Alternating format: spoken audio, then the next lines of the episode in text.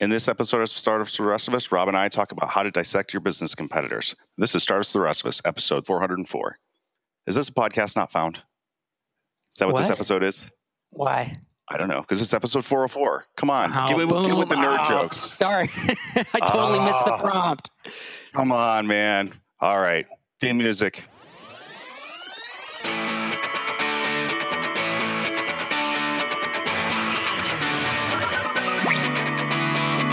Welcome to Startups the Rest of Us, the podcast helps developers, designers, and entrepreneurs be awesome at building, launching, and growing software products. Whether you've built your first product or you're just thinking about it. I'm Mike. And I'm the guy that doesn't know what 404 means. Ah, and we're here to share our experiences to help you avoid the same mistakes we've made. How you doing this week, Rob? I'm doing pretty good, actually. Um, aside from missing that bump set that you just gave me at the top of the uh, the intro, there, we have wrapped up our move. So Sharon and I bought a house in Minneapolis. We've decided to stick around for a few years. We had been renting for two years, and while I I don't know, have, have I gone on my like rant about how buying a home is like not a good financial decision? Uh, have I done that? You have not I, done I that, but I have seen various people say that. But yeah, yeah. I, I, won't do that here. I'll spare everyone. Maybe maybe in an, an after show at some point point, I'll uh, I'll dig into that. But but I realized that sometimes you make decisions that are not the best financial, but you make it more for like your life, your lifestyle, or your family, or really just to, like we wanted more control of exactly where we live. We want to live right around this lake in Minneapolis called Lake Calhoun, and there are just very very few rentals here. So we have lived in one for two years. It was kind of a crappy house. I mean, it was fine, but it was like landlord didn't do much upkeep on it. I'll put it that way. And you know, really, we're just kind of wanted more control. Also, didn't want to ever be like, "Hey, we sold the house. You guys have to move in 30 days." You know, that type of thing, because we know that would happen at the worst possible time. It wouldn't happen when I'm totally off and not working. It would happen right in the middle of me starting as you know a new a new startup or something.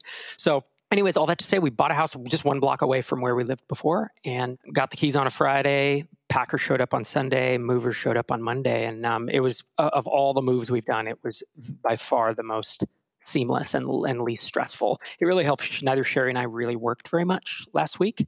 And so we are almost unpacked. We're also motivated by our packers. They gave us two prices. One was to pack into cardboard boxes where you have all the waste and you have to get rid of it, or to pack in these plastic reusable tubs that they take back and you basically just rent them for the move.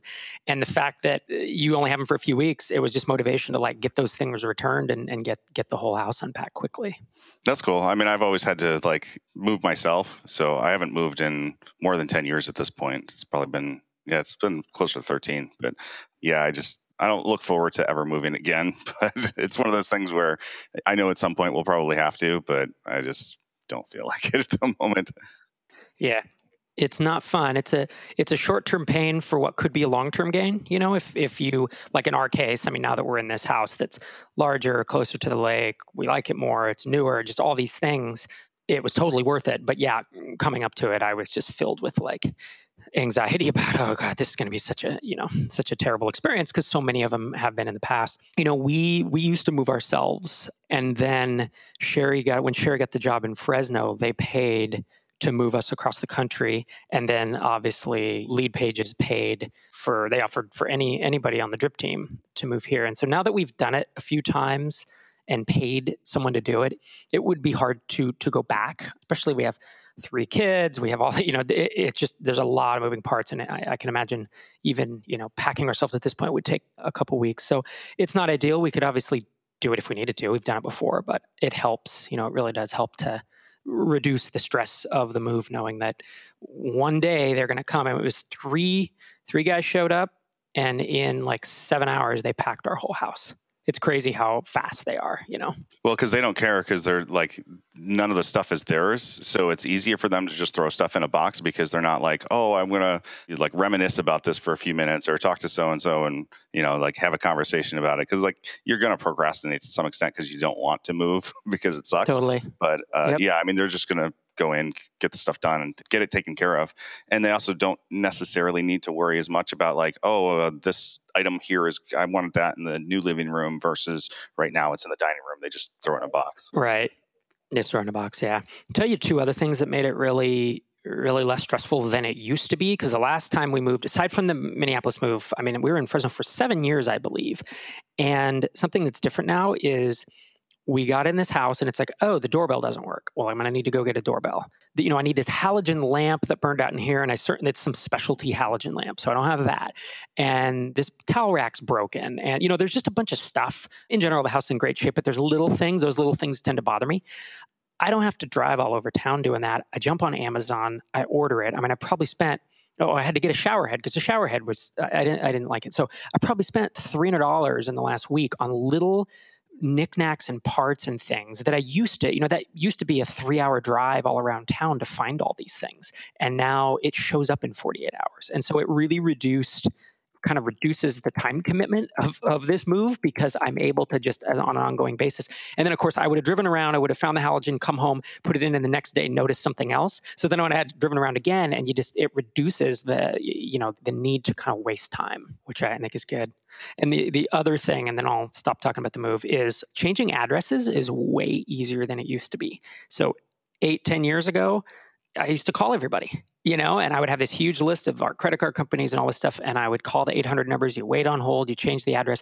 Now I just went through LastPass and I looked through all of our accounts. And we also have a list of, there's a few that, you know, whatever alumni associations or whatever that, you know, I don't have accounts for, but it was so much faster. It probably took me 90 minutes and I was able to just kind of do it without talking to anybody on the phone. You know, I was listening to some music and just hammering through different different tabs in Chrome to to be able to change them all. So I don't know. I think life. Uh, I think life's a little better than it used to be. Cool. How about you? What's going on? Not a whole lot, just to kind of keeping track of the MicroConf Europe tickets that are going on sale. So uh, we've released those to FounderCafe members, and then we went out to the second ground for the uh, previous attendees for MicroConf. And then I think by the time this episode goes live, the next round of tickets is just going to be going available. So this is episode will go live on Tuesday, and then the following day is when it will go out to the early bird list. So if you're interested in meeting up with us in Croatia and 120 to 150 other entrepreneurs, go over to microconfeurope.com, sign up for the mailing list. As long as you do that on Tuesday, before the email goes out on Wednesday, you should be able to get into that and we'll send out the links and you should be good to go. Sounds good. It's going to be a good time. What are we talking about today? Well, today we're going to be talking about how to dissect your business competitors. And I've kind of done this, I'll say somewhat ad hoc over the years where I've been talking to somebody and they're like, oh, the conversation will come up about like who their competitors are and how big they are and how well they're doing. And there's some kind of several rules of thumb that I learned from the VP of marketing at Pedestal Software back like 12, 15 years ago. And he basically laid out he's like oh well this is how i go about doing it so we just got to talking and he talked about like revenue and how you look at the number of employees and all these different things. And so I've kind of had these things in my head for a while. And so what I did was I put them down into a list and kind of walk through how you can go through and analyze how big a competitor is and how much I'll say strength or resources they have to to bring to bear on a particular problem in their space or to turn around and crush you.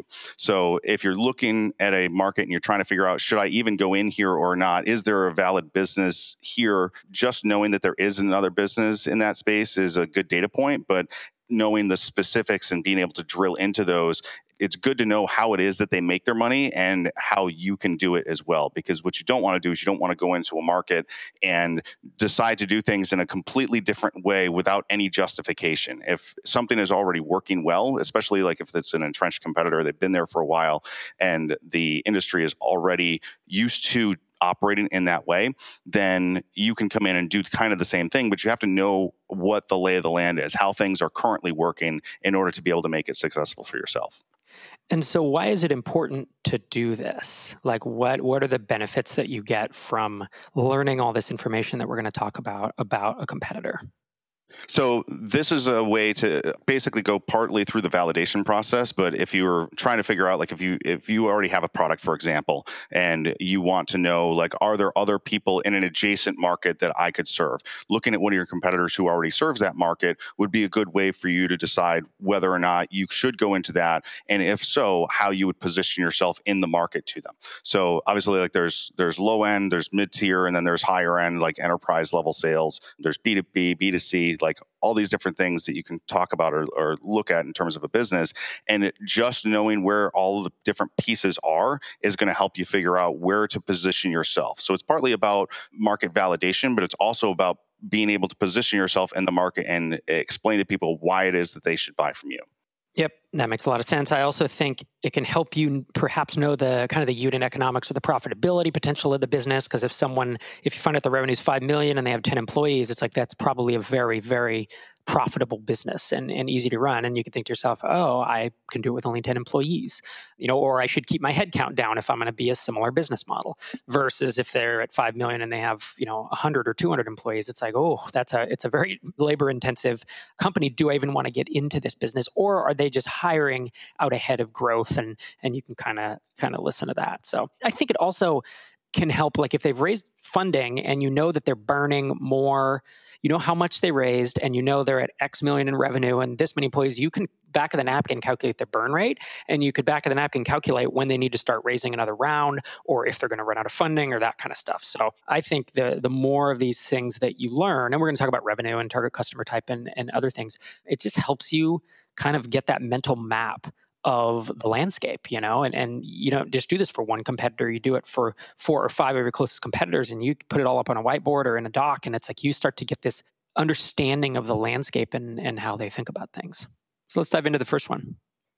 So the first one is trying to figure out how much revenue they make. And there's a couple of back of the envelope calculations you can do for this, and it does depend greatly on the industry. So for example, uh, with a, a software type business, most of those types of businesses tend to make somewhere between 150 and $200,000. That's kind of like the I'll say like the average range, but there are certainly exceptions to that. If you look around, there's companies like Apple and I think Balsamiq and several others have been public about what some of their numbers are. But you can get up above two hundred thousand dollars in revenue per full time employee, and you have to remember that that's revenue, not profit, and that's per full time employee. So uh, usually you can do a, a, back of the envelope calculation to figure out how much money a business is making based on the number of employees they have.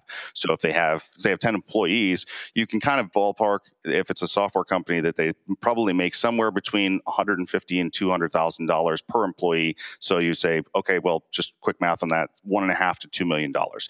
That's not exact. Obviously, like there's a range there, and it could also be much lower. So they could be making 100 thousand dollars per employee, or they could be making 250 or 300 thousand per employee That also depends a lot on whether or not they're funded. So we'll talk about some of those things, but just a raw calculation that gets you in the ballpark, but it's by no means exact. You have to make sure you bear that in mind. It is not exact at all. And then in terms of the industry, it can vary greatly from there. So I have a friend who's in the oil industry, and we got to talking about this exact same topic, and I kind of gave him that ballpark estimate, and he's like, "You're off by a magnitude of, you know, by a factor of ten. And I was like, well, why is that? He's like, well, because in the oil industry, we sell based on margins and we have to sell a lot more. Our margins are much lower. So, like, basically, you had to multiply by 10 in order to get the revenue. And then their profit is basically what they support their employees on. So it was like nine times off. Right, because their profit margins are so slim that they have to make a way more revenue, and that's that's the thing. If if we we should probably stick to like online businesses, you know, when talking about this, just for not that bring up the oil example was fine, but we should clarify that we're really talking about like startups, even like physical e-commerce is is kind of tough, right? Because I know uh, someone who runs a you know a two or three million dollar e-commerce business, but the you know the net margin on that is only 10, 15 percent, and so you can imagine they couldn't support thirty employees on that, right? Because you just don't make enough. So this really is, I mean, I, I think we're talking more about like software companies. Yep, I agree. And I, I brought up the oil example just to point out that when you get into physical goods, like with software, your profit margins tend to be like 90% or upwards of 90%. But with something like selling oil, for example, you sell oil at uh, $2 per gallon, your actual profit on that is only like 10 cents or 20 cents. So that 10 or 20 cents is what comes back into your business, and you can use that to support your employees. And that's why my back of the envelope calculation was so far off by a, a, magnitude of 10 when I was talking to that guy who was, uh, you know, an executive in the oil company. So just keep in mind physical production costs really eat into that and your revenue will be substantially higher or their revenue will be substantially higher because of that, but it doesn't necessarily translate to profit anyway. Yeah, uh, I, this is the the formula, the kind of 100, 100 to 200k per employee that I use in my head just when I ballpark things. And as you said, there can be outliers. You can have some startups will be five people and they're doing five million or 10 million, you know, and they're super profitable.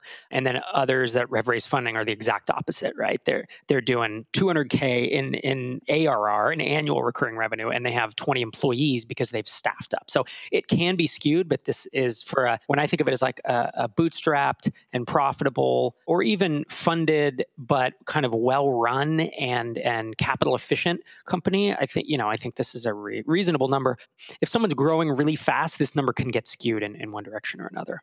And as you said, you know, you, you, in the outline here, you have early stage or like pre-employees where it's just founders. It's like pretty much guesswork, right? There's unless you hear them comment in, in a podcast or in, in, a blog post or you know they've posted it live on Baremetrics or, or something. It's just pure guesswork at that point. So the second thing to look at is their target customer type. And to do this, you can look at their pricing and specifically who they are targeting. And by who they are targeting, there's two different classifications. Generally, it's either B2B or B2C. And within B2B, there's several different levels. There's like the high uh, end enterprise, there's the small medium business market, and then there's the professionals, so freelancers, very small agencies or partnerships, things like that. And then there's also I would throw prosumers in there as well. So those are people who are professional freelancers, but they maybe they do it on the side or it's something that they are interested in, but they don't necessarily gain their full time living from it. And then b2c it's like something like mass market where you're trying to sell one of every single thing to every person on the planet. Then there's well-off individuals or trying to sell to families or pro hobbyists or prosumers so those are the different two general classifications b2b and b2c and then within each of those you have to also be aware of what type of customer they're selling to. And that's mostly a function of price, but again, it depends on what it is that they're selling, what types of, whether it's a software or a digital asset or a physical product. I think pricing is a big indicator here, and then just look at their marketing, right? Look at their headlines, look at their copy, look at their colors and their design. I mean, if you look at, I was thinking like, what's a, a mobile phone company that really caters to like the youth these days? It's like they're going to have a very different logo. Is Boost Mobile still around, or am I totally dating myself? I think I don't know. I yeah, don't think so. It, I think they're part of. um I don't know the one with the purple logo for the Oh yeah, exactly. this is great radio here. Sorry, folks, but you know, some some brand like that that's targeting you know kids in college is going to have a very very different language and very different logo than you know salesforce.com that's b2b enterprise all that stuff. It's just you, you can kind of you can get a feel from that if they're positioning themselves well. And then price of course is a big deal. When i was first trying to figure out pricing for drip and i was really agonizing over it i went out to all the competitors that i knew about and i put it all in a single doc of what everyone's pricing was all the grids and i was just trying to analyze it and and it really helped me get a feel for like where you know where we should land at as a new startup that's launching. And of course, pricing's tough. There's always it's always a lot of guesswork, but it gave me a really clear picture of of kind of again the landscape. What was interesting is I I returned back to that doc every six months or so, and so many of the prices were just dramatically different the people had different tier levels. Some had raised prices, some had lowered prices, some had raised them on the low end and uh, you know lowered them on the high end. It was, it was really interesting to watch that over time. And what I wished I'd done, I updated it a few times and like did a snapshot over time. But it, it is fascinating if you watch competitors and make it, you know, I don't know, every 60 days or every every three or four months, go into this group and whether you have a VA do it or do it yourself and just take another snapshot of their pricing and you can watch how stuff shifts over time in a space the next thing to look at is what their sales and acquisition channels are. So there's a few different categories. Obviously, there's online, which includes their website, their content marketing, advertising, email list, etc. And then there's offline channels, which are much, much more difficult to find and analyze the effectiveness of. So the things like trade shows, physical mailings, relationships and partnerships that they're leveraging. If they have a brick and mortar store, there's obviously heavy infrastructure costs or uh, and logistical costs costs of just getting products to those. Again, we're probably going to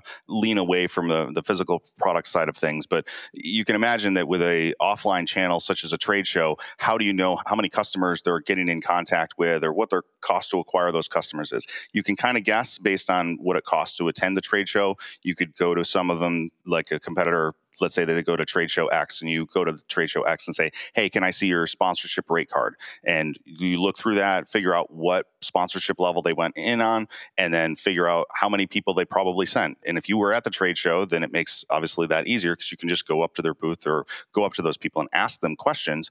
But you can get a, a, sense of what their marketing budget is like based on some of the different things that they do. Obviously, trade shows, it's easier to calculate, but if they're doing physical mailings, it's really hard to get any insight there because you don't know how they're getting their list, what they're paying for it, or the effectiveness of it. All that stuff is going to be very much siloed inside their company, and it's going to be much harder for you to figure out not just how much the money they're spending on it, but whether or not it's effective.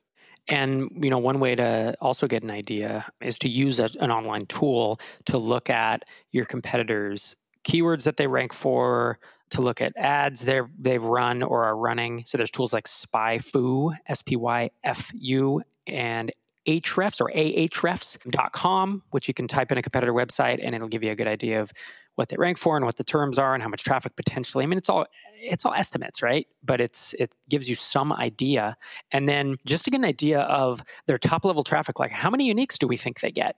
I used to go to compete.com, but that shut down, and so now I've lately I've been using rank2traffic.com, rank and the number two traffic.com, and there's another one I can't think of off the top of my head, but what I did is I searched for compete.com competitors or replacements, and there's actually a Quora thread where folks named a bunch of them, and I tried like ten of them, and and rank two traffic, and another one was I felt like had the, at least the best guesses.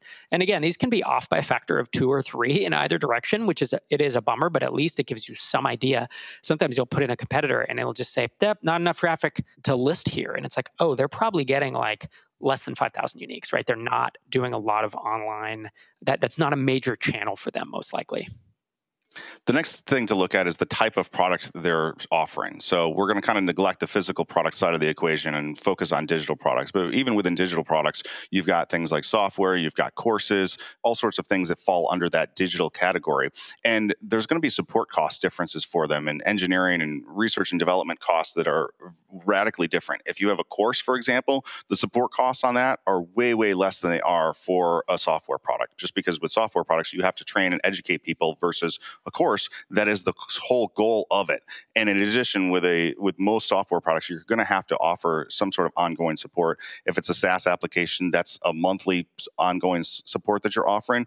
But with training courses if there's a bug or a problem in it you typically fix it and roll out the new version to everybody and that's it. Like you don't have to continually update it at least in terms of fixing things inside that. It doesn't mean you can't offer a new version of it or an updated version for 2018 versus 2016. But the length of the time that you're going to be spending doing support and offering any sort of warranties or bug fixes or anything like that is dramatically lower for a course than it is for a SaaS product. Another thing you can look at is the length of time they've been in business. Um, older businesses do tend to be more stable without you know massive revenue fluctuations. They also tend to be in the software space slower, so they're slower to release features. There's a lot of opportunity when competing against older businesses that have gotten kind of big and, and bloated. Newer businesses can obviously have a lot more revenue swings or, or faster revenue growth in terms of percentage wise, but they can be harder competitors for you to compete against because a lot of times if you're just a team of you know one two three people your advantage is that you can move quickly and that you can kind of take refugees from from those older larger companies i think there's a lot of opportunity. It was the, it was the playbook of drip you know that we were the young upstart and we were smaller but we were shipping features so much faster than a lot of our competitors. And uh, it was kind of you know easy pickings against a company that had been around for 10 years and had a bunch of legacy. And that's the thing with oil companies or paper manufacturing or you know kind of typical brick and mortar businesses if you're 50 years old or 100 years old you have a brand name you're you can be entrenched in a space. But if you're a software company that's 10 or 15 years old you are very likely to have a ton of legacy code and your software is very likely to not be as good as software that was built today. And so it is kind of this inverse inverse thing where older companies while they you know will have a lot of revenue and they have a lot of momentum and they'll have a lot of brand there is there tends to be a pretty good vector to to get in there as an upstart and uh, you know and make some traction. And just to kind of tack on or clarify a little bit what Rob's saying because I, I don't want people to misunderstand him based on the, exactly what he said. But when he said that the new businesses tend to have uh, better code, it's not that they have. It's not like the ones and zeros are any better. It's really just that they have basically honed in on exactly what it is that the customer wants in terms of like the minimum stuff that needs to be built versus the businesses that have been around for a long time.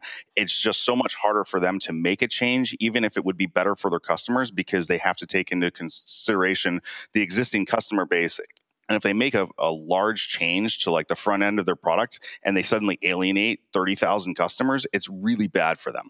So that's just going to m- make massive problems for them and support headaches. And they're ch- going to choose to not make those changes, even though they could and they have the resources to.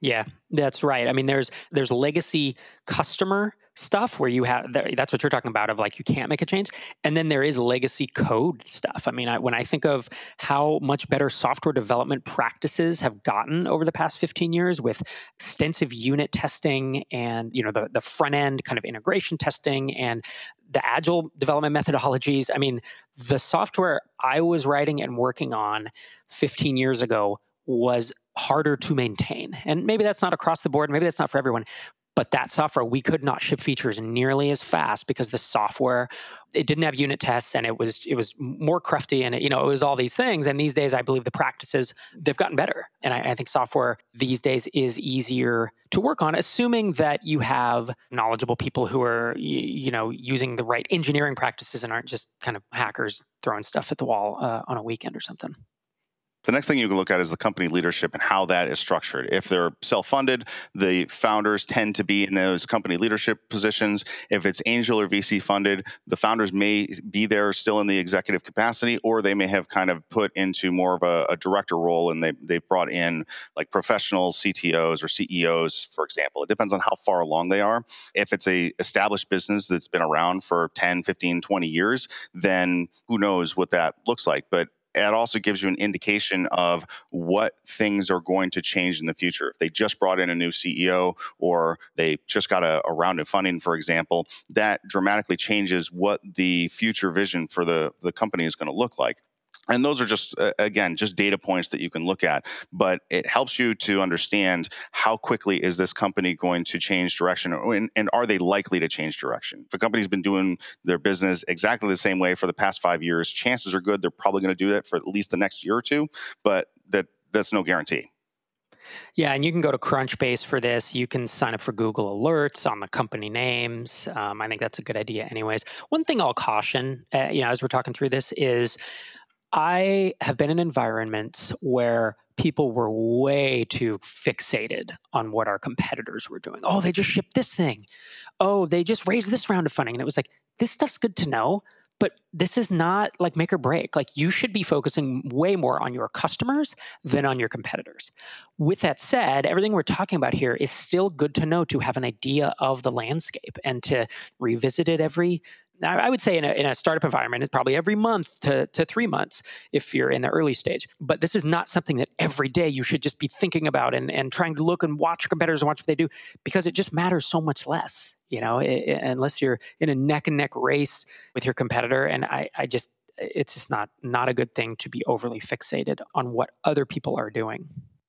I think another thing to look at is red flags or exceptions. These indicate potential problems or major changes that could be good or bad that a competitor is doing. So if you hear about layoffs they're doing, if there is a quick change of leadership, you know, where the, the CEO was perhaps asked to leave, or I don't know, anytime there's a change of leadership, you always you always wonder what happened. If they raised funding recently, they have new product announcements, all kinds of stuff. So this is where, you know, you can kind of again monitor whatever the email lists or you you know, there's there's people talking about any any industry. So if you're in marketing automation, then there's three or four people who are kind of industry experts, and you can be on their list, or you can, um, like I said, subscribe to Crunchbase updates or uh, do Google alerts just to kind of hear about what what your competitors are up to. And the last thing you can look at to kind of dissect your business competitors is to pose as a customer and try and find out how they treat their customers. So there's obviously some ethical questions that you have to answer for yourself here and in terms of how far you're going to go. Obviously, like you can sign up for a competitor's product, you could just get on their mailing list, you could call or email their support and directly ask questions. Posing as a customer gets a little dicey, of course, in terms of ethics and how far you want to go with that. But you know, each each person kind of has their own, I'll say, line in the sand for that personally, I don't think that I would go too far with that. I might look at their email list. I don't know as I would sign up for a trial if I wasn't actually interested in it, though. But all of this gives you an idea of how they treat their customers and whether or not there are ways that you could position yourself to customers that are unhappy with their product or their service in order to make yourself more attractive to them, to those customers that are leaving. So, to recap, we had eight ways to dissect your business competitors. The first was look at their revenue. Second was target customer type. Third was sales and acquisition channels. Fourth was software versus courses. Fifth was length of time in business. Next was company leadership then red flags and exceptions, and the eighth one was posing as a customer. If you have a question for us, call our voicemail number at 888-801-9690 or email us at questions at startupsfortherestofus.com. Our theme music is an excerpt from We're Out of Control by Moot, used under Creative Commons. Subscribe to us on iTunes by searching for startups and visit startupsfortherestofus.com for a full transcript of each episode. Thanks for listening, and we'll see you next time.